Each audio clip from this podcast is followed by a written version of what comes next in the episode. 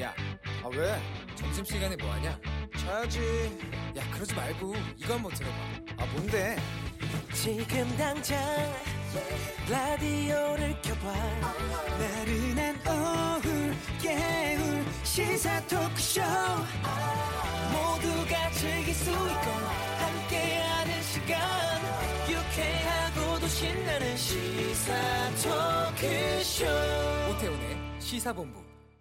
네, KBS 라디오 오태훈의 시사본부 2부 시작하겠습니다. 저희 시사본부는 청취자 여러분들의 참여 기다리고 있습니다. 샵 9730으로 의견 보내주시면 생방송 도중에 소개를 해드리고요. 짧은 문자 50원, 긴 문자 100원에 정보 이용료, 어플리케이션 콩은 무료로 이용하실 수 있습니다. 황교안 대표는 국회 정상화에 걸림돌이 되고 있는 과도한 가이드라인을 철회하시기 바랍니다. 지금 민주당은 국회 정상화에 대한 진정성이 전혀 없습니다. 저나 원내 수석 부대표에게 어떠한 연락도 일요일 이후에 없습니다.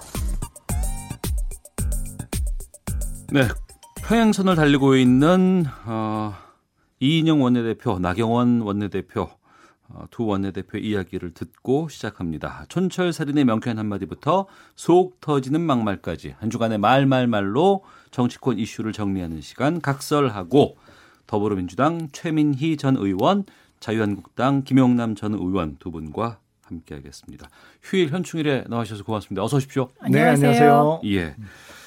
선거제도 개편안 사법개혁 법안들 패스트트랙 안건으로 지정하는 과정에서 촉발된 국회 파행 벌써 한 달로 넘어갑니다 지금 거의 그렇게 되고 있는데 대통령과 야당 대표의 만남을 통해서 좀 국회 정상화의 물꼬를 틀 수 있지 않을까 싶었는데 쉽지는 않은 것 같고요. 최민희 의원님, 네. 그 일부에서는 그냥 임시국회 단독 소집해라라는 요구들도 있는 것으로 알고 있습니다. 민주당이 그렇게 할까요? 안 할 것 같습니다. 아 그래요? 예, 단독 수집은 안 할 것 같고 네, 미래당, 정의당, 평화당이 요구할 때 네. 그때는 여야 사당이 소집할 수는 있을 것 같아요. 음. 예, 근- 자유한국당도 들어오면 들어오는 거고. 근데 민주당 단독 소집은 뭐 해봤자 음. 득이 없습니다. 네. 근데 그러면은 자유한국당과의 협상은 계속해서 지금 이루어져야 되는 거 아니겠습니까? 네. 지금 좀 뭐가 좀 움직임이 있을까요? 이거 지금 막혀 있는 거는 그 청와대 여야 회동인데요. 그게 막혀 있죠, 지금. 음. 네. 그게 풀리는 대로 뭐 뭐가 나오지 않을까요? 네. 김영남 의원님. 네. 그 황 대표의 민생 투쟁을 마무리하는 기자회견이 있었습니다. 5월 말에. 예. 그거 끝나고 나면은 저는 국회 복귀가 되지 않을까 싶고 대부분의 자유한국당 의- 일 그냥 의원들도 그렇게 생각을 하고 계셨던 것으로 제가 들었거든요. 근데 이렇게 좀 장기전으로 끌고 가는 건 어떻게 되는 거예요? 이거를 장기전으로 끌고 가고 있는 건 지금 자유한국당이 아니고 사실은 정부 여당이죠. 어. 그러니까 황교안 대표의 민생 투어가 끝나는 시점하고 국회 재개 시점이 맞물리는 게 아니고 네. 어, 사실은 5월 달에 아, 민주당을 비롯한 그 여권에서 선거법을 일방적으로 패스트트랙에 상정시키면서 사실상 그때 국회 폐기 선언이 이루어진 거기 때문에 네. 결자 해지 차원에서 그 패스트트랙 올린 법안들을 철회하면 이 사태가 해결되지만 음. 그러니까 지금 장기전을 계속 끌고 가 있는, 가고 있는 것은 정부 여당이지 한국당의 탓은 아닙니다.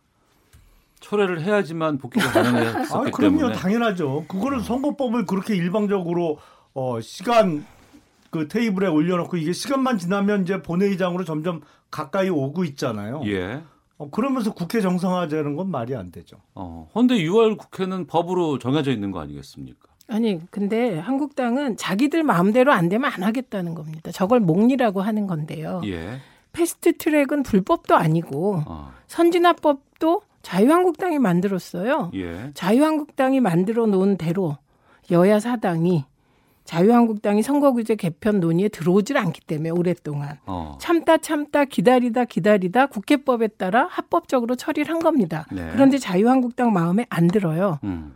그러니까 갑자기 패스트 트랙을 처리하라는 거예요. 이게 말이 됩니까?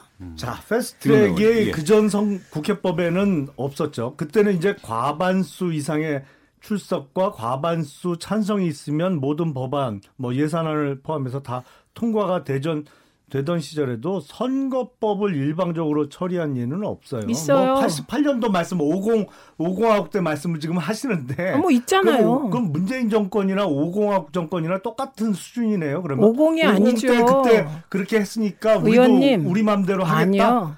아니, 50이 그러니까 아닙니다. 그게 60이에요. 선거법은 1988년. 게임의 룰인데 이걸 네. 어떻게 선수 일방 마음대로 정해요. 그리고 그게 합리성도 없잖아요. 비례대표 대폭 늘리고 지역구 줄이는 게 어떤 합리성이나 어떤 뭐 필요성이 인정이 되겠습니까? 얼마 전에 뭐 외식업 중앙회 회장이 우리가 지난 대선 때 진성당원 20만 명 모아주고 1억 원 들여서 문재인 당시 후보 지지 광고까지 내줬으니까 이번에 비례대표 꼭 달라. 라는 얘기를 공개적으로 해서 사실상은 다 알고 있었지만 공개적으로 얘기 못하던 비례대표의 어떤 정치적 흥정의 어, 한 면목이 드러났습니다만 그거를 비례대표 대폭 늘리겠다는 그 법안이 어떤 합리성이 있어요. 그러니까 합리적이에요. 그런 거는 철회를 해야죠. 아니죠. 그걸 왜 철회합니까? 자유한국당이 네. 갑자기 이제 연동형 비례대표제라는 것이 국민들의 사표 방지, 국회 다양성 확보를 위- 위한 그런 대안이에요. 그래서 그걸 주로 주장한 건 정의당, 평화당, 바른미래당입니다. 네. 예, 그렇게 해서 연동형 비례대표제 논의가 되고 있는데 갑자기 비례대표제를 폐지하자는 안을 내놓고 음. 그 자유한국당 안대로 안 되면 국회 파행시키고 이건 정말 말이 안 되는 거고 지금 좀 아까 자꾸 살짝살짝 말을 비트시면 곤란한 것이 외식업 중앙협회가 일방적으로 말을 한 겁니다. 그게 왜 흥정입니까? 그래서 이해찬 대표가 28번 받았지 않습니까? 28번 아니, 받아서 28번 받아서 떨어졌죠. 들었으니까 이번엔 확실히 당선되는 앞번호 달라고 요구한 거잖아요. 아니, 그건. 왜 20 지난번에도 28번 줬잖아요. 민주당이. 아니, 왜 제가 얘기하는데. 비례, 비례대표 그 순번과 관련해서 지금 얘기할 건 아니고요. 아니 그래서 제가 네. 마무리를 예, 할게요. 마무리하십시오. 예. 그러니까 이해찬 대표가 안 된다고 딱 자른 거 아닙니까? 그게 흥정입니까? 그러니까 그렇게 말씀하시면 곤란하고 예. 지금 자유한국당은 이 모든 세상의 일이 국회 일이 자유한국당 뜻대로 돼야만 국회 들어오겠다는 거예요. 음. 그러니까 이거 진짜 독재적 발상입니다. 이게 다른 정당이 자유한국당과 입장이 다르면 전체주의라고 비난을 해요. 그래서 저는 지금 이 상황은 네. 자유한국당이 맹성을 자유한국당의 맹성을 촉구합니다. 이러시면 안 돼요. 음. 최민희 김영남 전 의원과 함께하고 있는 각설을 하고 영상으로도 확인하실 수 있습니다. 유튜브에서 KBS 일라디오 검색하시면 저희가 방송하는 모습 직접 확인하실 수 있다는 것 알려드리겠습니다. 어, 내일 모, 아 6월 9일입니다. 일요일인데요. 문재인 대통령 그 핀란드, 노르웨이, 스웨덴, 북유럽 3국 순방을 떠납니다. 그러니까 대통령이 이제 해외 순방을 떠나기 전에 어, 뭐 추경 같은 것들 좀 처리했으면 좋겠다라는 요구도 좀 있었고 금요일을 협상이 가능한 마지막 날로 보고 있다고 정치권에서는 많이들 얘기하고 있는데 최민희 의원님. 뭐 대통령께서 떠나시기 전에 음. 뭐 뭔가 일이 잘 풀리면 좋지만 네. 그 전에는 6월 7일 아니면 어렵다 이런 얘기고요. 예. 예, 그것과 상관없이 이후에도 국회는 계속 협의를 해야 되고 국회를 음. 열어야겠죠. 예. 지금 창피해서 못 살 지경이에요. 국회가 음. 안 열리니까 예. 어, 모든 사람들이 진보 보수를 떠나 어디를 가든 이런 국회가 뭐가 필요하냐. 음. 우리는 이렇게 먹고 살라고 뼈 빠지게 일하는데 지금 국회가 거의 6개월째 들어서는데 네. 한 일이 뭐가 있냐? 딱 세 번 열었다. 음. 그런데 세비는 한 달에 천만 원에서 천오백만 원 꼬박꼬박 받아간다. 정말 돈이 아깝다. 이런 얘기가 나오고 지금 모든 여론조사에서 자유한국당 책임이 크다고 국민들이 얘기하고 있는데 네. 이 소리를 외면하면 어떻게 합니까? 음. 최민희 의원께서는 자유한국당의 그 책임이 더 크다고 말씀을 하시고 있습니다. 그리고 이제 그 과정에서 국회 정상화를 위해서 청와대에서 이제 제안이 있었잖아요. 네. 그러니까 오당 대표와의 회, 회동 그리고 어, 황교안 대표와의 단독 회담. 여기에 대해서 황교안 대표는 삼당 회동이 아니면 쉽지 않다. 네. 어, 어떻게 보시는지 거기에 대해서는. 사실은 5당 회동이라는 것은 그 3당을 제외한 나머지 두 당은 교섭단체도 아니고요. 예. 사실은 어, 민주당이나 문재인 대통령의 응원군 두 명을 더 끼우는 것밖에 없거든요. 음. 정의당과 민주평화당, 특히 정화당, 정의당이 지금 야당입니까 거기가? 사실상 여당이지. 어, 뭐 민주당이 뭐 필요할 때마다 가장 앞서서 앞서서 한국당과 싸워주는 당이 지금 정의당이잖아요. 그리고 이 문제의 가장 큰 어, 핵심 포인트인 선거법 비례대표를 대폭 늘리는 이 선거법 내용을 정의당에서 가장 원했고 그거를 문재인 대통령이 들어주라고 민주당의 일종의 뭐, 뭐 오더가 됐던 아니면 뭐 권유가 됐던 여기서부터 문제가 꼬이기 시작한 거기 때문에 네. 어, 교섭단체 3당의 회동은 모르겠습니다만 어, 나머지 두 당까지 끼워서 회동하는 것은 사실은 뭐 민주당 편들 사람 숫자 늘리는 것밖에는 의미가 없죠. 어, 그러면 3당 회동을 청와대가 수용하지 않으면 더 이상의 진전은 없는 거네요. 그러면은. 3당 회동을 수용하는 게 사실은 맞죠. 교섭단체, 뭐 국회라는 게 사실은 그래서 교섭단체가 중요한 의미를 갖는 거 아니겠습니까? 예, 최민희 의원님. 그럼 그 국회끼리 만나면 되겠네요. 왜 대통령과 만납니까? 예, 국회가 교섭단체만 중요하면 교섭단체끼리 국회에서 당대표끼리 만나면 될 것 같고요. 그러면 왜 지난번에는 5당 대표 회동 했습니까? 대통령과. 왜 그렇게 황교안 대표로 바뀌면서 과거에 했던 것들을 부정합니까? 과거에는 만났잖아요. 5당 대표와 대통령. 김병준 비대위원장이 그때 갔었나요? 네, 만났고요. 그리고 그 홍준표 대표가 독대를 요구해서 대통령께서 독대도 하셨죠. 그런데 중요한 건 이런 겁니다. 처음에 청와대에서 5당 대표 회동하자 그랬어요. 그랬더니 황교안 대표가 1대1로 만나자 그랬어요. 그래서 청와대가 그걸 받았어요. 어, 네. 그런데 5당 대표께서 어, 다른 당은 자, 자유한국당만 빼고는 다 동의하셨기 때문에 그럼 5당 대표 회동도 하고 음. 황교안 대표와 1대1 회동도 하자. 이렇게 받아들였어요. 네. 그랬더니 갑자기 3당으로 그걸 바꾼 거예요. 어. 저는 이런 행태가 과연 어디서 나오는가? 그건 진짜 천상천하 유화 독전이에요. 그리고 지금 하신 말씀 중에 정의당하고 민주평화당이 민주당의 응원군이다. 이건 이 두 당에 대한 모독입니다. 사실상 그렇잖아요. 그러면 바른미래당은 자유한국당 응원부대입니까? 오신환 대표가 자유한국당 출신이잖아요. 아니, 손학규 이렇게 대표가 제가- 한국당 편인가요? 그러면 아니요. 그러니까 제가 그렇게 얘기하면 좋겠냐고요. 저는 그렇게 말하지 않습니다. 각 당은 각 당의 정체성이 다 있고 음. 특히 정의당은 저는 좋은 정당이라고 생각합니다. 북한 때문에 우리 사회에서 정의당 정도의 진보적 가치가 정말 제2 이당이 안 되는 게 안타깝다고 생각할 정도로 좋은 당이라고 생각하는데 예. 이게 민주당이 필요하면 한국당과 싸워준다. 이게 말이 됩니까?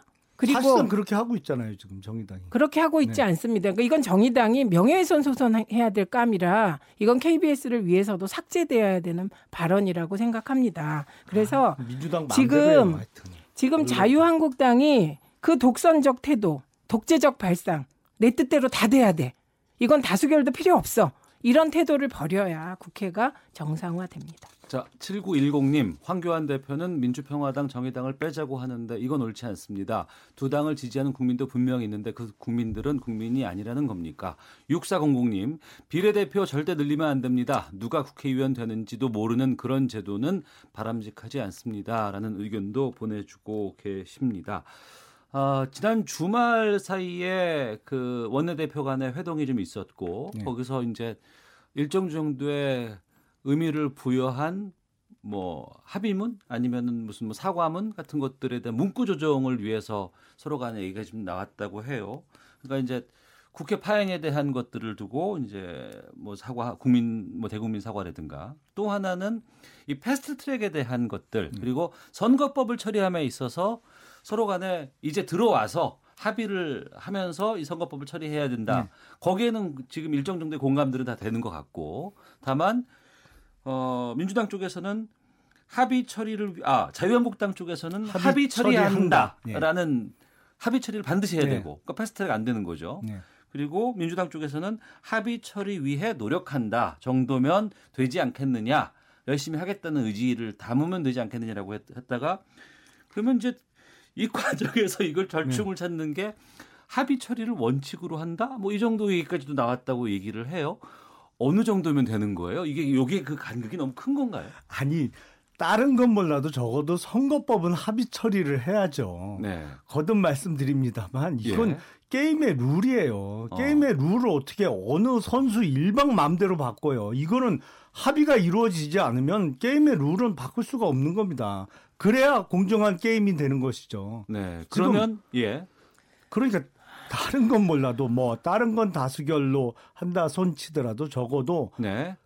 국회의 구성에 관한 음. 입법부의 권력 구조에 관한 선거법은 합의 처리를 해야지 이거를 여당 일방적으로 사실상 그리고 여권의 마음, 마음 대로 여권이라고 제가 표현하는 거는 뭐 정의당도 있고 이런 정당이 사실상 범여권이기 때문에 그렇습니다만 예. 어느 한쪽의 일방 마음대로 처리한다는 건 그건 상식에 어긋나는 것이죠. 저 말을 왜 저렇게 물타기를 하시냐면요.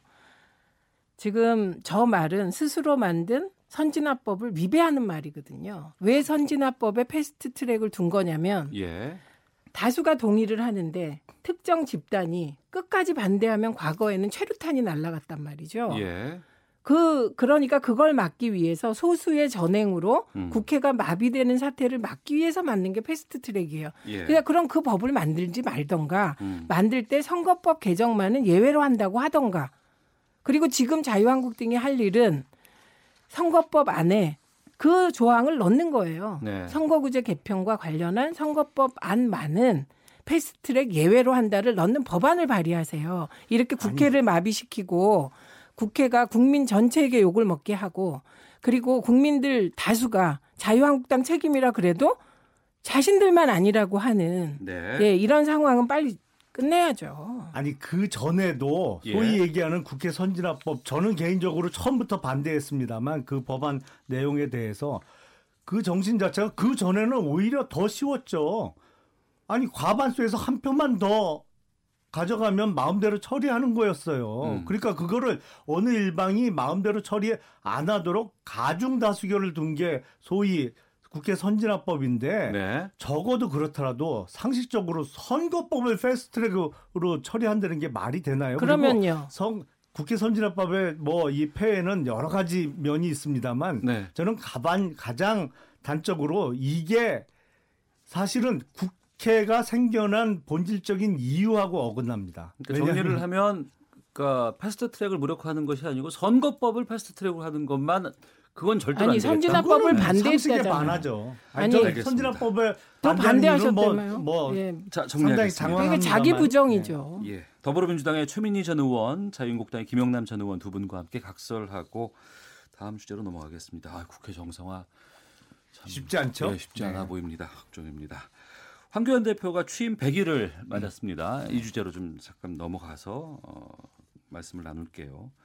먼저 황교안 자유한국당 대표의 100일에 대한 평가 점수부터 좀 들어보고자 합니다. 김영남 의원께서 글쎄 뭐 이거 점수를 매기긴 쉽지 않습니다만 뭐 수음이 안 가도 괜찮아요. 예. 한 80점 정도 어. 어, 줄 수 있지 않을까 싶습니다. 일단은 제가 왜 그 한국당 전당대회 전에 이 프로에서 그런 말씀을 드렸잖아요. 예. 이번에 뽑히는 당 대표는 누가 되든 음. 정말 어, 운이 좋은 당 대표다. 네. 왜냐하면 항상 어떤 자리든 전임자하고 비교될 수밖에 없는데 네. 전임자보다 평가가 나쁠 수는 없다. 음. 뭐 그런 의미에서 그리고 아, 많이 정비가 되고 있는 상황입니다. 한국당이 물론 지금도 개선해야 될 점이 많습니다만 그리고 뭐 민생 대장정을 통해서 어, 황교안 대표도 실제로 어, 네. 관료 생활을 오래 했습니다만 아, 정말로 자기가 체험을 해보면서 본인 스스로도 좀 바뀐 점이 있는 것 같아요. 이렇게 음. 접해 보면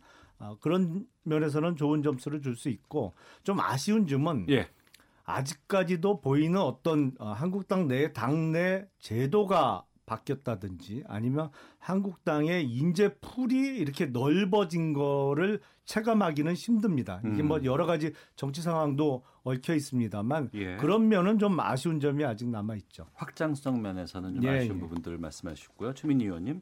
우선 수구 보수의 아이콘이 됐다. 음. 이건 긍정적인 것이고 예. 나름대로 자산도 쌓았다고 봅니다. 근데 공안 검사다. 아, 저 사람은 공안 검사구나. 그다음에 아, 저 사람은 기독교 개신교 중에서도 아주 근본주의적인 그런 그런 시각을 가지고 있구나. 요 두 개의 이미지. 요건 부정적인 거고. 음. 그 취임 100일에 대한 소회를 SNS에 남겼습니다. 도전하고 또 도전하겠다라고 밝혔는데요. 헤쳐나갈 많은 난관들이 앞에 있습니다. 그리고 최근에 그 자유한국당 발 여러 가지 막말들이 좀 많이 좀 있었잖아요. 이 부분에 대해서도 좀 어, 여러 가지 경고성의 발언들이 나오기도 했었고 앞으로 해야 될 황교안 대표의 가장 큰 과제 무엇인지를 꼽고 좀 잠시 쉬었다가 계속해서 말씀 이어가도록 하겠습니다. 우리가 보통 3권을 얘기하지 않습니까? 예. 입법, 사법, 행정. 근데 사실은 입법을 제외한 나머지 두 권력, 행정은 뭐 당연히 대통령을 수반으로 하는 행정부니까 당연한 건데 네. 아, 가장 안타까운 것은 그리고 걱정되는 것은 이 정부 들어서 사법 부마저 장악이 됐다는 것이죠. 그래서 3권 중에 지금 유일하게 그나마 버티고 있는 것이 국민의 투표로 선출된 의회 권력입니다. 근데 이 의회 권력이 내년 총선에는 바뀔 수밖에 없죠. 그러니까 유일하게 남아 있는 그나마 독립성을 유지하고 있는 의회 권력을 지켜내기 위해서는 황교안 대표가 내년 총선을 잘 치러야 됩니다. 음. 선거를 잘 치르는 방법은 뭐 가장 중요한 것은 좋은 사람을 일단 후보로 내야 돼요. 그러기 네. 위해서는 한국당의 아, 총선을 대비한 인적 쇄신이 가장 큰 과제일 수밖에 없고 그래서 총선 총선을 잘 치러내야만 아, 의회 권력의 독립성을 지켜낼 수 있습니다. 예, 최빈 의원께서는요. 우선 양승, 양승태 사법부가 사법농단으로 사법부를 박근혜 정부의 신여화 시킨 것을 지금 정상화 시켜서 사법부의 독립을 문재인 정부가 찾아가고 있다. 이게 정확한 표현이고요. 그다음에 황교안 대표가 지금 해야 될 가장 중요한 일, 보수의 가치가 무엇인가를 국민께 제시하는 일입니다. 지금은 꼭 보수의 가치가 색깔론 하고요. 네. 그다음에 기독교가 국시 같은 느낌 음. 그렇습니다. 예. 보수의 가치를 정확하게 제시해 주십시오. 3253님, 최민희 의원님, 팬의 한 사람으로 언제 들어도 공평하고 차분한 말씀 좋습니다. 늘 건강하세요. 5776님, 김용남 의원의 말씀이 맞다고 생각합니다. 민주당은 합의 처리 노력하겠다고 하는데 노력하다가 안 되면 그만 아닙니까? 패스트 트랙 철회해야 합니다. 라고 의견도 보내주셨습니다. 헤드라인 뉴스 듣고 와서 계속해서 말씀 이어가도록 하겠습니다.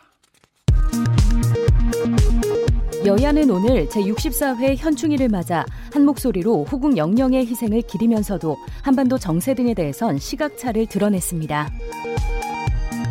미중 무역 전쟁이 한창인 가운데 시진핑 중국 국가주석이 현지 시간으로 어제 러시아에 도착해 국빈 방문을 시작했습니다.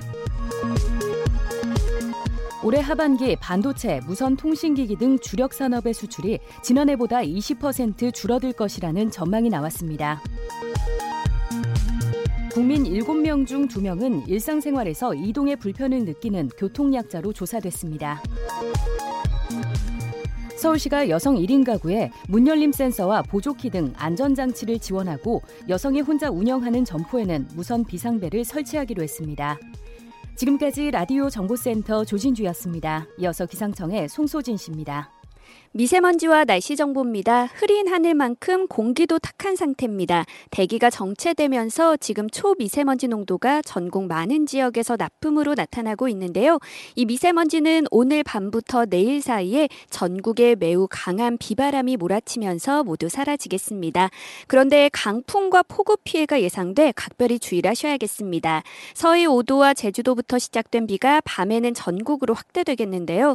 내일까지 천둥 번개를 동반해 제주도와 남해안, 강원 영동과 경북 동해안에는 50에서 많게는 150mm 이상의 많은 비가 쏟아지겠고 그 밖에 전국에도 20에서 70mm의 비가 오겠습니다.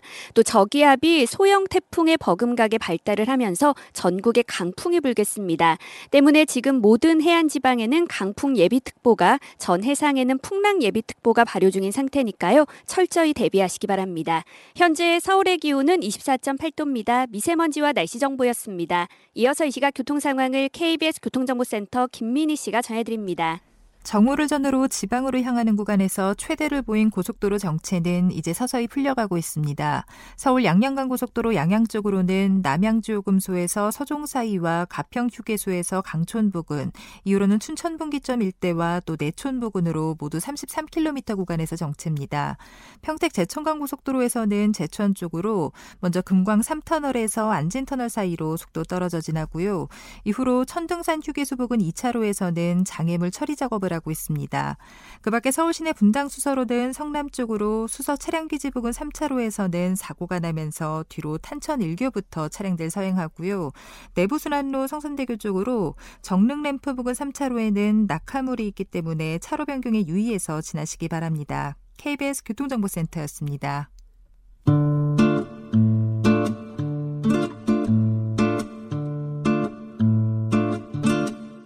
오태훈의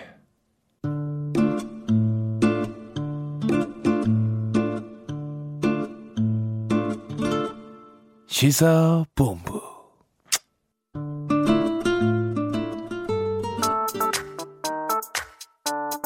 양정철 민주정책연구원장은 완전히 관권 선거 대책반 편성 행보를 하고 있습니다. 좋은 정책 결과물을 도출하기 위한 것이지 선거로 해석하지 않아주셨으면 좋겠습니다. 여기까지 하겠습니다. 네, 자유한국당 이주영 의원과 어, 양정철 민주연구원장의 목소리 들으셨습니다. 더불어민주당의 최민희 전 의원, 자유한국당 김영남 전 의원과 각설하고 이 주제로 이어가도록 하겠습니다. 이주영 의원 관건 선거 대책반 꾸리고 있는 거 아니냐 이렇게 얘기를 하셨고 양정철 민주연구원장은 좋은 정책 만들기 위한 것으로 이해를 해주셨으면 좋겠다 라고 얘기를 하고 있습니다. 지금 정치권에서 상당히 이 양정철 민주연구원장에 대해서 관심이 지금 집중되고 있습니다. 지난번 서원 국정원장과의 비공개 만남에 이어서 지금 자치단체장들과의 만남을 계속 이어가고 있어요. 박원순 시장도 만났고 이재명 경기도지사도 만났고 그 민주연구원의 같은 역할을 하고 있는 자유한국당의 여의도 연구원이 있잖아요. 여의도 연구소인가요? 네. 원, 원, 원인가요? 연구원으로 바뀌었죠, 이름이? 바뀌었습니다. 예. 그 자유한국당은 김세연 의원이 지금 그렇습니다. 여의도 연구원을 맡고 있는데 궁중 정치를 양정철 원장이 하고 있다 네. 이렇게 비판을 하고 있고 박원순 서울시장은 그런 해석이 맞지 않다고 주장을 하고 있습니다. 이 양정철 원장의 행보 어떻게 보실지가 참 궁금해요. 김영남 의원님께서 먼저 말씀해 주시죠. 양정철 원장이 역시 세긴 세요. 문재인 대통령의 최측근이 틀림없습니다. 어. 왜냐하면 얼마 전에 서훈 국정원장하고 몰래 만나는 게 우연하게 정말 어, 공개가 됐잖아요. 네. 사실은 파장이 클 수밖에 없죠. 연, 여당의 대통령 최측근 더군다나 내년 총선의 선거 전략을 책임지고 있는 사람이 딴 사람도 아니고 국정원장을 밤에 몰래 만나서 4시간 반 동안 얘기를 하던 게 드러났어요. 예. 택시비는 식당 여주인한테 받아갔지만 그 정도 되면 사실은 연구원장직을 사퇴하거나 음. 적어도 상당 기간을 자숙해야 됩니다. 네. 그런데 그 뉴스가 나와서 발칵 뒤집어졌는데 그냥 바로 서울시장 만나고 각 전국의 단체장들을 계속 만나고 있고 앞으로도 계속 만난대요. 네. 정말 센 거죠. 이게 초실세 아니면 이렇게 할 수가 없어요. 그럼 평진풍파를 일으켜 놓고 음. 그냥 노골적으로 이제 하겠다는 거예요. 그냥 네. 자기가 최측근이고 실세니까 단체장들 만나서 선거 전략도 논의하고 음. 이 지역에 필요한 거 뭐냐? 어, 뭐 예를 들어서 어느 도에 필요한 거 내년에 공약 뭐 우리가 내걸면 선거에 도움이 될까? 뭐 아니면 사실 경제 관료가 차라리 단체장을 만난다고 하면 지금 어려운 경제 사정을 어, 감안해서 차라리 이해를 할 수 있겠어요. 예. 아 이거는 여당의 선거 전략 짜는 사람이 단체장 쭉 만나고 다니면서 참 무대뽀예요. 무대뽀. 눈치도 안 봐요. 이제 국민의 눈치도. 최민희 의원님. 참 양정철 원장은 너무 좋겠어요. 지금 야당에 의해서 최고 실세, 음. 선거의 전략적 책임자, 한편에선 또 장자방이라고 비난 아닌 비난을 하더라고요. 장자방은 뭐예요? 장자방, 이 전략가다. 아, 예, 예. 그러니까 뭐 하여튼 최고의 찬사를 어. 자유한국당이 저렇게 해주시니 예. 양 원장이 정치를 하는데 자산을 쌓아가고 있는 건데 음. 이 순간 저는 의문의 일패를 당하고 있는 한 명 얘기를 하려고 합니다. 그게 예. 김민석 원장이세요. 바로 아, 전 전 민주연구원장을 했던. 똑같이 다 만났거든요. 박원순 시장도 만났고 아, 이재명 그때도 만났어요? 네, 다 만났습니다. 이게 민주정책연구원장이 어. 그렇게 만나서 어, 주요 정책 뭐 이런 거를 의논하고 그랬습니다. 예. 그런데 김민석 원장이 똑같은 행동을 할 때는 뭐 그게 아무도 이슈도 안 돼요. 근데 어. 양정철 원장이 하니까 네. 이렇게 돼요. 그러니까 김민석 원장이 좀 섭섭할 것 같긴 합니다. 음, 그래서 실세가 아니니까 그렇죠. 그러면 실세가 오면 민주정책연구원장은 민주정책연구원장이 하던 일을 하지 말란 뜻인가요? 음. 이게 모순에 빠지는 것이고요. 예. 그다음에 민주당엔 전략가가 많습니다. 이해찬 대표께서 뭐 너무 전략가고요. 음. 이인영 대표, 윤호중 총장도 총장만 지금 네 번째 하고 있습니다. 네. 그렇기 때문에 참 그런 분들을 다 제치고 음. 자, 자유한국당이 양정철 원장을 전략 책임자로까지 해주시니 저는 뭐 오래 알고 지내는 사이로서 감사를 해야 될지 잘 네. 모르겠습니다. 그래서 오히려 김세연 원장은 지금 그런 비판을 하실 때가 아니라 네. 김세연 원장도 도지사들을 만나서 어. 어, 야당의 선거 전략에 필요한 아이디어를 얻고 예. 자료를 얻어야 될 때라고 생각합니다. 어. 별 쓰잘데없는 논란을 일으키고 있다고 생각해요. 예. 쓸데없는 논란을 일으키고 있다고 얘기를 하셨고 지금 앞서서는 무대뽀라는 말씀 썼습니다만 이제 막무가내 정도로 그렇죠. 예, 예. 순화하시면 좋을 것 같은데 그러면 그 자유한국당 쪽에서는 이러한 행보에 대해서 어떤 좀 대책을 갖고 계시는 거예요? 아니면은 어떻게 무슨 뭐 제약을 걸든가 아니면 말씀하신 것처럼 김세현 여의도 연구원장도 같이 그런 행보를 계속 이어가시던가 얼마 전에 나경원 원내대표가 산불 관련해서 어, 회의를 하자고 육계부처 차관 차관들과 만나자고 했었죠. 그렇죠. 예, 예. 어, 정부 눈치 봐서 아무도 안 나왔어요. 당연하죠. 그러니까 아니 국회에서 공무원들 불러서 그 상황 파악 얘기 듣고 대책 같이 논의하는 게 그렇게 이상한 일입니까? 이상한 일이죠. 민주당에서 육개 안 했어요? 안 그런 거안 했어요. 했어요? 안 했습니다. 육개 부처 안 차관을. 한꺼번에 부르는 일은 김영남 의원님 먼저 자, 말씀하시고 예. 지금 김세현 여의도 연구원장 만나면 대구시장하고 경북도지사 정도는 만날 수 있겠죠. 아. 근데 민주당 단체장들이 뭐 아, 안 만나준다. 만나 줄지 예. 만나서 얼마나 시간을 내줄지 아, 아마 안 만나 요리, 요리조리 뭐 바쁘다고 안 만나줄 가능성이 높아 보이는데 예. 아, 그런 방법보다는 야당은 야당대로 그 준비를 해야 되는 것이고요. 어. 무엇보다도 지금 서훈 국정원장과의 몰래 회동 파문이 가라앉지 않았어요. 이게 현재 진행형이에요. 네네. 그럼에도 불구하고 저렇게 그냥 대놓고 단체장들 만나고 보폭을 넓혀가는 것은 음. 아 정말 말씀드린 대로 그냥 자기 맘대로예요. 자기 맘대로. 근데 네. 야당으로서 문제 제기를 안 할 수 없는 상황이죠. 음. 근데 그 가장 문제가 되는 것은 지금 문재인 정부에서 가장 그 어려운 건 경제 상황입니다. 이게 내년 총선에서 어, 민주당도 가장 신경 써야 될 부분이 이것이에요. 근데 그러면 경제 상황이 나아지는 쪽으로 정책 개발이나 정책 정책 변경을 신경 쓰는 게 아니고 이거를 다른 이슈로 덮으려고 하는 게 지금 문제입니다. 그게 뭐 대북 이슈가 됐던 아니면 다른 이슈가 됐던 근데 그런 전략을 짜고 있는 것이죠, 지금. 네. 점점 경제는 힘들어지고 참 그거를 정작 문제되는 것은 고칠 생각을 안 하고 다른 이슈로 덮으려고만 하니까 상황이 점점 악화될 수밖에 없는 그럼 양정철 원장이 도지사들 만나면 덮어집니까? 경제가 자, 어려운데. 최민희 의원께 이 예. 질문을 좀 드릴게요. 그러니까 앞서 김용남 의원께서도 말씀하셨지만 문재인 대통령의 최측근이라고 이제 알려져 있지 않습니까? 네. 근데 이분이 이제 이러한 광폭 행보를 했을 때 이를테면 이전에 뭐 개파주의가 강화된다거나 선거에 좀 어, 너무 좀 영향력을 좀 끼치려고 한다라는 이런 비판도 나올 수 있을 것 같거든요. 거기에 대해서 네, 보시나요? 비판을 하세요. 음. 네, 계속 하십시오. 그러나 민주당은 지금 이해찬 대표 중심으로 지금 원내대표 이인영 대표도 뭐 보통 분이 아니세요. 예. 그리고 최고위원 박주민 의원 등등 다들 기라성 같은 분들이 있어서 음. 어, 민주정책연구원은 어, 총선을 위하여 필요한 데이터라든지 예, 그리고 좋은 정책. 김민석 원장이 민주정책연구원 때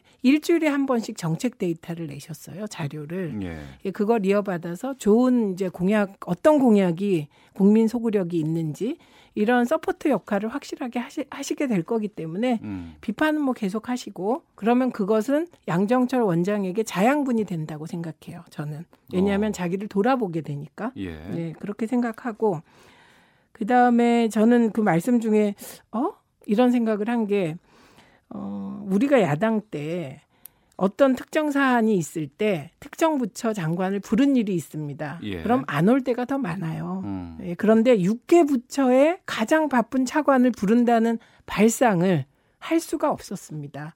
그리고 6개 부처 차관들이 정부 눈치를 봐서 안 왔다. 뭐 개, 개 중엔 그런 사람도 있겠죠. 시간이 안 되는 사람도 있을 테고. 예. 근데 그게 이렇게 울고 울고 그럴 일은 아니다. 안 왔다고 해서. 음. 그 다음에 김세현 원장에 대해서는 대구시장과 경북도지사를 빨리 만나셔야죠. 예, 그리고 그 다음에 뭐 지금 부산 경남은 뭐 분위기가 자유한국당 지지율이 더 높잖아요. 그러면 그쪽의 시장, 도지사 저 만남 요청하면 만나실 것 같아요. 그래서 음. 좀 용기를 내시는 게 좋겠다 네. 생각합니다. 예. 이러한 의견들 뭐 말씀해 주셨는데 김영남 의원님. 글쎄 양정철 원장 뭐 야당이 아무리 문제 제기를 하고 비판을 해도 하고 싶은 대로 하겠죠. 음. 지금 뭐 어, 독선적인 앞서도 그 부분을 말씀하셨어요. 그렇죠. 독선적인 예, 예. 행태를 뭐 그게 지금 양정철 원장뿐만 아니라 민주당이나 문재인 정부가 하는 게 다 그렇잖아요. 자기가 하면 무조건 옳은 거긴 거기 때문에 아무리 비판적인 얘기를 해도 귀를 닫고 그냥 마이웨이를 외치고 있습니다. 사실은 자신들의 지지층만 결집시키고 거기서 조금만 표를 더 얻으면 야당을 더 공격해서 야당 지지층을 무너뜨리기만 하면 선거에서는 이길 수 있다. 이런 그 생각을 갖고 있는 것으로 보이는데요. 저는 짧게만 말씀드리면 예. 우리가 5천 년 역사 얘기하잖아요. 예. 우리가 중국보다 잘 살았던 기간이 얼마나 될까요? 5천 년 중에. 글쎄요. 최근 50년 아닐까요? 음. 그 역사적으로 보면 1% 정도를 중국보다 우리가 잘 살았어요. 예. 나머지는 중국보다 우리가 잘 살았다고 얘기하기가 힘든데 그 가장 큰 원인은 뭘까요? 중국이 60년대에 대약진 운동, 70년대에 문화 대혁명하면서 엉뚱한 일할 때 우리는 역, 열심히 일하면서 산업 키우고 경제 발전시킨 거예요. 음. 근데 지금 토론이. 중국이 60년대, 70년대 하면서 몰락했던 이 두 가지 일을 문재인 정부 2년 동안 동시에 우리가 하고 있어요. 아이고 기승전 베네 엉뚱한 얘기, 예, 엉뚱한 기승, 일. 음. 기승전 베네수엘라더니 이제 중국까지 끌어들이시는군요. 지금 자유한국당이 할 일은 문재인 정부를 비판하려면 국회에 들어가시는 것입니다. 무노동, 무임금 늘 주장하셨듯이 본인들에게도 실천하시는 겁니다. 이거 안 하시면 무슨 얘기를 해도 국민들의 안 먹힐 거예요. 알겠습니다. 자, 더불어민주당의 최민희 전 의원, 자유한국당의 김용남 전 의원 두 분과 함께 각설하고 마치도록 하겠습니다. 두 분 현충일 휴일에 해주셔서 고맙습니다. 오늘 말씀 고맙습니다. 고맙습니다. 오태훈의 시사본부는 여러분의 소중한 의견을 기다립니다. 짧은 문자 50원, 긴 문자 100원의 정보 이용료가 되는 샵 9730, 우물정 9730번으로 문자 보내주십시오. KBS 라디오 앱 콩은 무료입니다. KBS 라디오 오태훈의 시사본부. 지금 여러분은 대한민국 라디오 유일의 점심 시사 프로그램을 듣고 계십니다. 네, 오늘 64회 현충일입니다. 나라 위에 싸우다 숨진 장병 또 순국 선열들을 기리기 위한 날이죠. 그리고 이분들이 잠들어 계신 곳이 바로 국립현충원입니다. 그런데 이 현충원에 친일파가 안장돼 있다고 합니다. 독립운동가의 묘소와 친일인사의 묘소가 몇 발자국의 거리를 두고 함께 있다는 것. 어찌해야 할지 자세한 내용을 좀 전문가와 함께 말씀을 나눠보겠습니다. 역사엔 교육연구소 심용환 소장을 연결하겠습니다. 안녕하십니까? 네, 안녕하세요. 예. 저희가 안중근 의사 때문에 한번 저희가 좀 모셨던 네. 기억이 나는데 네, 네. 이 현충원이면 나라를 위한 분들을 위한 공간 아니겠습니까? 네, 네. 여기에 친일파가 안장돼 있다고요? 어, 네, 안장이 되어 있던 건 아주 오래된 일이고요. 예. 사실은 그것을 이- 인지를 늦게 한 거죠. 왜냐하면 우리나라에서 친일 연구가 규명된 게 그렇게 오래되지 않았고 어. 본격적으로 된 게 뭐 노무현 정부 이때부터 시작이 된 거니까 네. 어, 이미 오랫동안 묻혀 있었고 뒤늦게 연구를 하면서 친일파의 실체가 규명이 되고 나니 나고 그 사람들이 어디에 묻혔나를 보니까 이제 현충원에 굉장히 많은 사람들이 있더라라고 이렇게 확인이 된 거죠. 굉장히 많은 사람이라고 하셨는데 친일 인사가 안장돼 있는 규모가 그럼 얼마나 될까요? 음, 이건 일단은 그 연구의 결과를 기준으로 하는 거여서요. 그래서 정부 측에서 친일 인명 사전 편찬 작업을 했었고 한 천여 명 정도를 규명했었고요. 예. 또 이제 민간 연구소의 민족문제 연구소에서도 이제 한 3, 4천 명 정도 되는 친일 인사 규명 작업을 펼쳤는데 이제 그런 연구 결과로 기준으로 봤었을 때 뭐 국가 기준으로 봤었을 때 한 10여 명 그리고 이제 민족문제연구소에서 나온 친일 인명 사전을 기준으로 봤었을 땐 한 6, 70명, 67명 정도인데 네. 이거는 이제 사실 연구를 더 진행하면 더 늘어날 수도 있는 숫자이기도 하죠. 아, 그러니까 국가가 진상 규명을 통해서 인정한 친일 인물이 한 11명 정도가 있고 또 네. 민간에서 또 여러 가지 연구한 끝에 나온 것은 한 60여 명 정도. 그렇죠. 그렇죠. 예. 그 김구 선생 암살한 안두희 이 배우에 있는 인물로 지목된 김창룡 준장 이쪽에는 지금 몇 년째 이장을 요구하고 있다고 하는데 그럼에도 불구하고 계속 이장을 안 하고 있다면서요? 네, 이장을 거부하고 있고요. 이게 사실은 뭐라 그럴까 이 이슈 자체가 제기가 된 지 얼마 안 됐고, 네. 근데 사실은 이게 국민들 입장에서 이걸 지속적으로 관심 갖기 좀 힘든 주제이기도 하고요. 어. 그리고 현재 이제 어떤 보훈처의 그동안 관리해왔던 방식이나 법률 같은 것들 자체가 예. 그러니까 뭐 어 이제 서운을 취소하는 것까지는 어느 정도 진행이 되지만 음. 이장까지 가려면 이장을 하라고 하더라도 그 이장은 직접 가족들이 해나, 해야 되고 이장 시기 같은 것이 정확하게 규정되어 있지 않고 막 이래 가지고 예. 그런 것들을 어떻게 보면 좀 악용 혹은 이용해서 계속 버티기로 있는 경우가 꽤 있습니다. 어. 그 어떤 인물들, 어떤 친일 인사들이 현충원에 안장돼 있는지 좀 알려주실 수 있을까요? 네, 굉장히 많고요. 그 뭐 예를 들면 뭐 김백일, 김홍준, 신흥균, 신태영, 이영준, 이종찬 이런 인물들은 그 과거 이제 일제 시대 때 만주군관학교의 군인이었다라든지 아니면 네. 일본 육사를 졸업해서 일본 군으로서 하급 관료들이긴 하지만 어, 장교들이긴 하지만 복무했다라든지 이런 사람들이 또 있기도 하고요. 음. 아니면 뭐 연세대 초대총장 지냈던 백낙준 같은 경우는 이제 그 일제 말기 때 뭐 애국계 헌납 운동 같은 것들 벌이면서 전투기를 갖다 바치는 사업을 했는데 네. 이후에 이제 이대 문교부 장관을 지내기도 했고 어. 뭐 이선근 같은 사람은 만주국이 일본이 이제 만주국을 만들었잖아요. 근데 예. 그 만주국에 진출을 해서 만몽산업 상무이사가 되면서 여러 돈도 벌고 그 번 돈으로 이제 일본의 이제 만주 쪽의 주둔군이었던 관동군에게 이제 군량미를 지원하는 일도 했었고요. 어. 황종률 같은 경우는 이제 친일 조직들이 굉장히 많았어요. 우리가 잘 모르지만 근데 그 중에 이제 동남지구 특별공제 후원회 간사로 활동하면서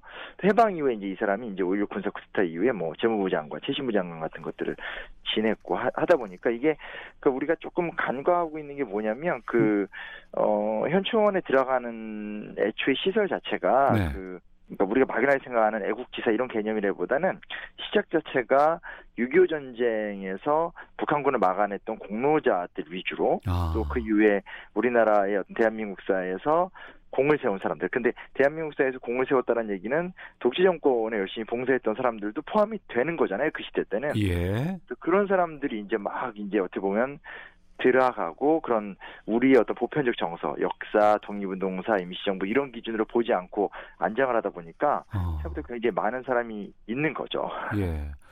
네. 역사적인 아이러니라고 할 수도 있겠습니다만 이게 입장을 바꿔놓고 봐서 진짜 독립운동을 하다 돌아가신 분들이잖아요. 네네네. 근데 이분들 주변에 근거리에 친일 인사가 같이 묻혀 있다는 건 후손으로 봐서도 정말 납득하기 힘든 부분이 아닐까 싶은데요. 아, 그럼 굉장히 근데 이 가본 묘역 구조 자체가 예. 이게 뭐 이렇게 그 뭐라 해야 되나 어떤 그런 것들을 애초에 이렇게 애국 열사 그러니까 독립운동가나 민족 지사들 위주로 묘역을 구성한 게 아니고 음. 방금 말씀드렸듯이 어떤 대한민국 사에서 특히 북한과의 대립 관계 속에서 공을 세운 사람들 혹은 대한민국 역사에서 고위직을 역임한 사람들 위주로 이렇게 어, 이렇게 조성을 하다 보니까 네. 조성을 먼저 하고 그 다음에 이제 그 독립유공자들을 함께 넣는 과정을 거치다 보니까 그런 모습들이 굉장히 많이 존재하게 되는 거죠. 그러니까 음. 이거 이게 감정적으로 굉장히 받아들이기 힘든 거고 예. 아까도 김창룡에 대해서 얘기를 했지만 사실 김창룡 같은 경우는 어 일제 시대 때는 그냥 뭐라고 할 수 있을까요? 그냥 그 일본 군 하급 관료 정도였었는데 나중에 네. 이제 해방 이후에 이제 특무대 같은 것들의 수장을 맡으면서 막 이렇게 용공 조작하면서 공 세우고 또 이제 아까 말씀하셨던 김구 선생을 비롯한 뭔가 민족의 분단을 막아보려고 노력했던 사람들의 암살 배우로도 또 역할을 하고 그래서 심지어 나중에 가면 이제 그 너무나 그 이승만 대통령의 전의 어떤 신뢰를 믿고 전횡을 많이 부리다가 예. 동료 장교들한테 총살을 당했던 사람이에요. 어. 그러니까 어떻게 보면 이, 어, 이 사람은 그냥 대한민국 사회 기준으로 보더라도 훌륭한 군인 이렇게 보기 힘든데 네네. 그냥 단지 이제 준장이라는 그런 어. 그 직위 음. 같은 것들 뭐 이런 것들 공무를 하다 죽었다 이런 어떤 단순 기준으로 접근하다 보니까 이제 이런 사람들이 이제 현충원에 들어가게 되는 좀 희극이라고 해야 되나 비극이라고 해야 되나 그런 일들도 이제 벌어지게 되고 막 그런 거죠. 네. 촛불혁명 이후에 우리가 뭐 과거에 잘못된 것들 바로 잡아야 한다. 그리고 네. 어, 역사 바로 세우기 이런 부분들 많이들 얘기를 하고 있습니다. 네네. 이제라도 좀 하나씩 좀 바꿨으면 좋겠다는 생각이 드는데 네. 근데 보니까 그 국립 서울 현충원 같은 경우에는 홈페이지에 여, 그 안장돼 있는 분들의 뭐 이력 같은 것들, 이름 같은 것들을 다 지금 적어 놓고 있지 않습니까? 네네. 근데 거기에 포함되어 있는 친일 인사가 또 정부가 발표한 친일 인사 이름, 이력 이런 것이 나란히 소개되어 있다고 하는데 네네. 이건 보훈처와 현충원이 이 문제에 대해서 좀 의식을 제대로 느끼지 못하고 있지 않나라는 생각이 좀 들거든요. 어, 못하고 있는 거고요. 예, 예. 예, 이거 뭐, 제 변명의 여지가 없는 거고, 그 부분에 대해서 이제 민간 역사 단체라든지 학자들이 많은 지적을 오랫동안 해왔고, 예. 언론들을 통해서 그 부분에 대해서 고발을 했던 건 사실인데, 음. 사실 조금 냉정하게 말씀드리면, 얼마 전까지만 하더라도 보훈처장이 했던 어떤 작업들이 역사 퇴행적인 행동들 지난 정권 얘기긴 하지만 예. 진행들을 많이 했었고 이런 이야기들을 할 때 이제 그런 이야기들을 예를 들면 이런 거죠 친일 문제를 제기하면 반공의 논리로 이것들을 몰아간다라든지 혹은 어. 친일 문제를 제안한 사람들이 이제 좀 뭐라고 할 수 있을까 그러니까 그 사람들 자체를 좀 사회 불순 세력 같은 뭐 좌파 이런 식의 어떤 음. 입장으로 보면서 계속 이런 좀, 좀 역사적 요구 자체를 네. 정상적으로 수용하지 못하던 과정이 굉장히 길었고 어. 전체 보훈처와 현충원 운영의 역사를 보게 되면 네. 지금 이제 말씀하시는 이런 오늘 우리가 당연하다 느끼는 시민들의 요구 같은 것들이 문제 제기가 음, 진행되는 것 자체가 얼마 안 되거든요. 그러니까 어, 보훈처 자체가 사실 준비가 안 돼 있다고 봐도 좀 무방하다고 해야 되나요? 뭐 그런 게 예. 사실 좀 큽니다. 그렇기 때문에라도 좀 지속적으로 의견을 내야 되지 않을까 싶은데 맞습니다, 맞습니다. 뭐 침략이라든가 전쟁이라든가 독립이라든가 이런 것들 다른 나라에서도 이런 부분들이 겪어본 경험이 있는 곳이 꽤 되지 않습니까? 네네. 해외에선 이런 문제들을 어떻게 해결을 하고 있나요? 그러니까 이게 이제 뭐 우리가 보통 많이 지, 지적하는 게 단기적으로는 법을 개정하자 이런 얘기 많이 하거든요. 왜냐면 지금 뭐 이렇게 너무 법에 빈 구석이 많으니까. 예. 사실은 가장 근본적인 건 관점의 문제라고 우리가 부- 볼 수밖에 없는 게 음. 예를 들어서 아까도 말씀드렸지만 현재 우리나라는 그냥 북한 그리고 전쟁을 기념하는 과정에서 이렇게 어떻게 보면 약간 누더기처럼 하나하나 이렇게 붙다 보니까 생긴 현상인데 네. 이제 외국 같은 경우는 1차 세계 대전 이후부터 이제 유럽이나 미국 같은 경우는 전쟁 영웅 위주로 기억하는 게 맞는가에 대한 의문을 많이 갖게 됐고요. 아, 예. 그래서 이제 2차 세계 대전 이후부터는 본격적으로 희생자들을 기리자. 음. 그리고 피해받고 상처받은 시민들이 어, 더 어떤 고- 시민들의 고통을 우리가 더 중요시 여기게 되지 않냐라고 하면서 실제로 그런 묘역이나 기념관을 만들 때도 추도소에서 누굴 추도할 것인가에 대한 개념 정리를 다시 시작을 했고 예. 그래서 어, 그런 과정 속에서 이제 뭐 예를 들면 미국 같은 경우는 새로운 어떤 추도소를 만드니까 미국 군에서 아니 그럼 우리는 우리들이 가서 이렇게 나라 위해 싸운 거에 대해서 왜 기억을 안 해줘 하니까 시민과 국민들이 추도의 중앙에 있대 그 앞, 앞이나 옆에다가 군인들의 어떤 희생 같은 것들을 잘 이렇게 또 표현하는 묘역도 잘 만들어 놓고 네. 대신에 이제 어떤 그냥 영웅화되고 훌륭한 인물처럼만 보이지 않고 왜냐하면 전쟁을 하다 보면 군인들도 굉장히 많은 고통을 겪잖아요. 그래서 음. 그런 고통도 같이 느끼는 그래서 좀 그런 식으로 이렇게 어떤 시민과 국민이 중심이 돼 국가를 위해 선신하다가 고통을 받았던 군인들의 모습도 좀 더 리얼하게 함께 보존하는 경우도 있고요. 유럽 같은 경우 이제 뭐 독일이 대표적인 사례지만 유태인들의 희생을 이야기할 적에 또 그와 관련된 복잡한 정치사를 어떻게 해결할 것인가를 두고 사실은 굉장히 오랫동안 논쟁을 겪으면서 합의를 봐서 네. 법을 제정해서 지금 잘 만들어놨기 때문에 많은 사람들이 여행을 가면 이렇게 보거든요. 그래서 음. 일차적으로는 사실은 이게 이제 아, 왜 친일파들을 묻어나라는 걸로 논쟁이 촉발되긴 했지만 실제로 좀 고민해봐야 되는 건 우리가 어떻게 이제 과거를 기억하고 어, 사람들을 추도하고 추모할 것인가에 대한 좀 근본적인 이야기들을 시작하지 않으면 네. 이 논쟁은 해결되지 않고 좀 계속될 것 같습니다. 음. 이제라도 좀 그 작업들을 제대로 좀 해야 되지 않을까 싶기도 하고요. 네, 구- 궁금한 것이 지금 그러면은 그 이장을 몇 번 몇 년째 요구를 해도 후손들이 네네. 이것을 이장 안 하겠다고 버티고 있으면은 법적으로 막을 방법이 없는 거예요. 네, 법적으로 막을 방법이 없고요. 그리고 이게 또 정권이 어느 정권이 들어섬에 따라서 이 문제에 대해서 좀 적극적으로 대응하려는 정권과 음. 그렇지 않은 정권으로 계속 바뀌어 오니까 네. 이제 그런 걸 이제 적당하게 또 잘 이용하면 음. 또 이제 그냥 버틸 수 있잖아요. 어. 어, 그리고 어찌됐건 우리나라에서 이런 데 있다는 것 자체가 가문의 영광 같은 게 되니까 잘 빼려고 하지 않는 거고, 그래서 이걸 법 개정을 계속 시도하려고 하는데 국회에서 한 다섯 번 정도 계속 이제 무력화되어 가는 과정이어서, 네. 사실 관련자들도 너무 지쳐 있고 힘든 좀 상태라고도 할 수 있고요. 어, 그러니까 다섯 번 정도 관련 법안을 발의가 됐지만 국회 문턱을 넘지 못했네요. 그렇죠. 뭐, 넘지 못했죠. 어. 넘- 전혀 넘지 못했고 그러다 보니까 어, 도대체 의지가 있냐라는 근본적인 생각들을 좀 하게 되는데 네. 어쨌든 법제화 작업들 당장 일단은 묘역에서 친일파들을 빼는 법제화 자, 작업들을 일차적으로 할 필요가 있고 음. 그 다음 단계는 국가가 어떻게 과거의 희생자나 과거의 선열들을 기억하지? 왜냐하면 예를 들면 민주화 운동에 가장 큰 공을 세웠던 분들 지금 대부분 다 그 저쪽 그 모란공원 같은데 따로 묘역에 조성돼 있고 예. 임시정부의 가장 중요했던 인물들은 지금 효창공원에 다 모셔져 있잖아요. 그래서 그러네요. 예. 어떻게 보면 3.1운동 100주년, 임시정부 100주년인데 독립운동사나 민주화 운동사의 가장 중요한 인물들은 사실 또 현충원에 없거든요. 음. 그러니까 이게 이런 것들을 따져보게 되면 아니 도대체 관리가 너무 근본적으로 잘못되지 않았나 이런 생각도 하게 되는 거죠. 예. 이런 친일 잔재 청사는 국가의 책임이자 의무가 아닐까 싶은데 앞으로 이걸 어떻게 문제를 해결하는 것이 바람직할지 끝으로 좀 말씀 부탁드리겠습니다. 네, 이 관심 지속적으로 가졌으면 좋겠고 일단은 단기적으로 친일파들을 법제화를 정확하게 좀 해서 빨리 묘역에서 빼 나가는 과정이 우선이라고 생각을 하고요. 예. 어, 우리 역사, 지금 우리의 역사 인식이 발전하고 있잖아요. 그래서 음. 어떤, 어, 임시정부와 독립운동사를 우리 역사의 정통성으로 분명히 보고 있고, 또 더불어서 민주화운동사와 대한민국의 어떤 민주주의 100년도 길어지고 있는 만큼, 어떤 독립운동사와 민주운동사를 중심으로 한 새로운 국가 기념, 그리고 국가 현충 시설로 이렇게 좀 거듭나는 과정이 만들어졌으면 좋겠습니다. 알겠습니다.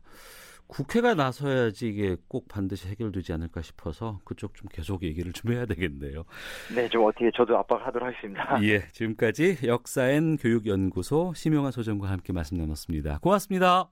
네, 감사합니다. 네, 친일 인사가 현충원에 있다는 건 말이 되지 않습니다. 빨리 법이 개정되길 바랍니다. 커피타임님, 김종무님, 현충원에 친일 인사가 있다는 거 처음 알았습니다. 아무래도 친일 청산 작업이 늦어져서 이런 일이 있는 것 같습니다. 부디 빨리 이장되기를 바랍니다. 이장은 국회가 좀 나서야 되지 않을까 싶습니다. 자, 시사본부 마치겠습니다. 내일 뵙겠습니다. 안녕히 계십시오.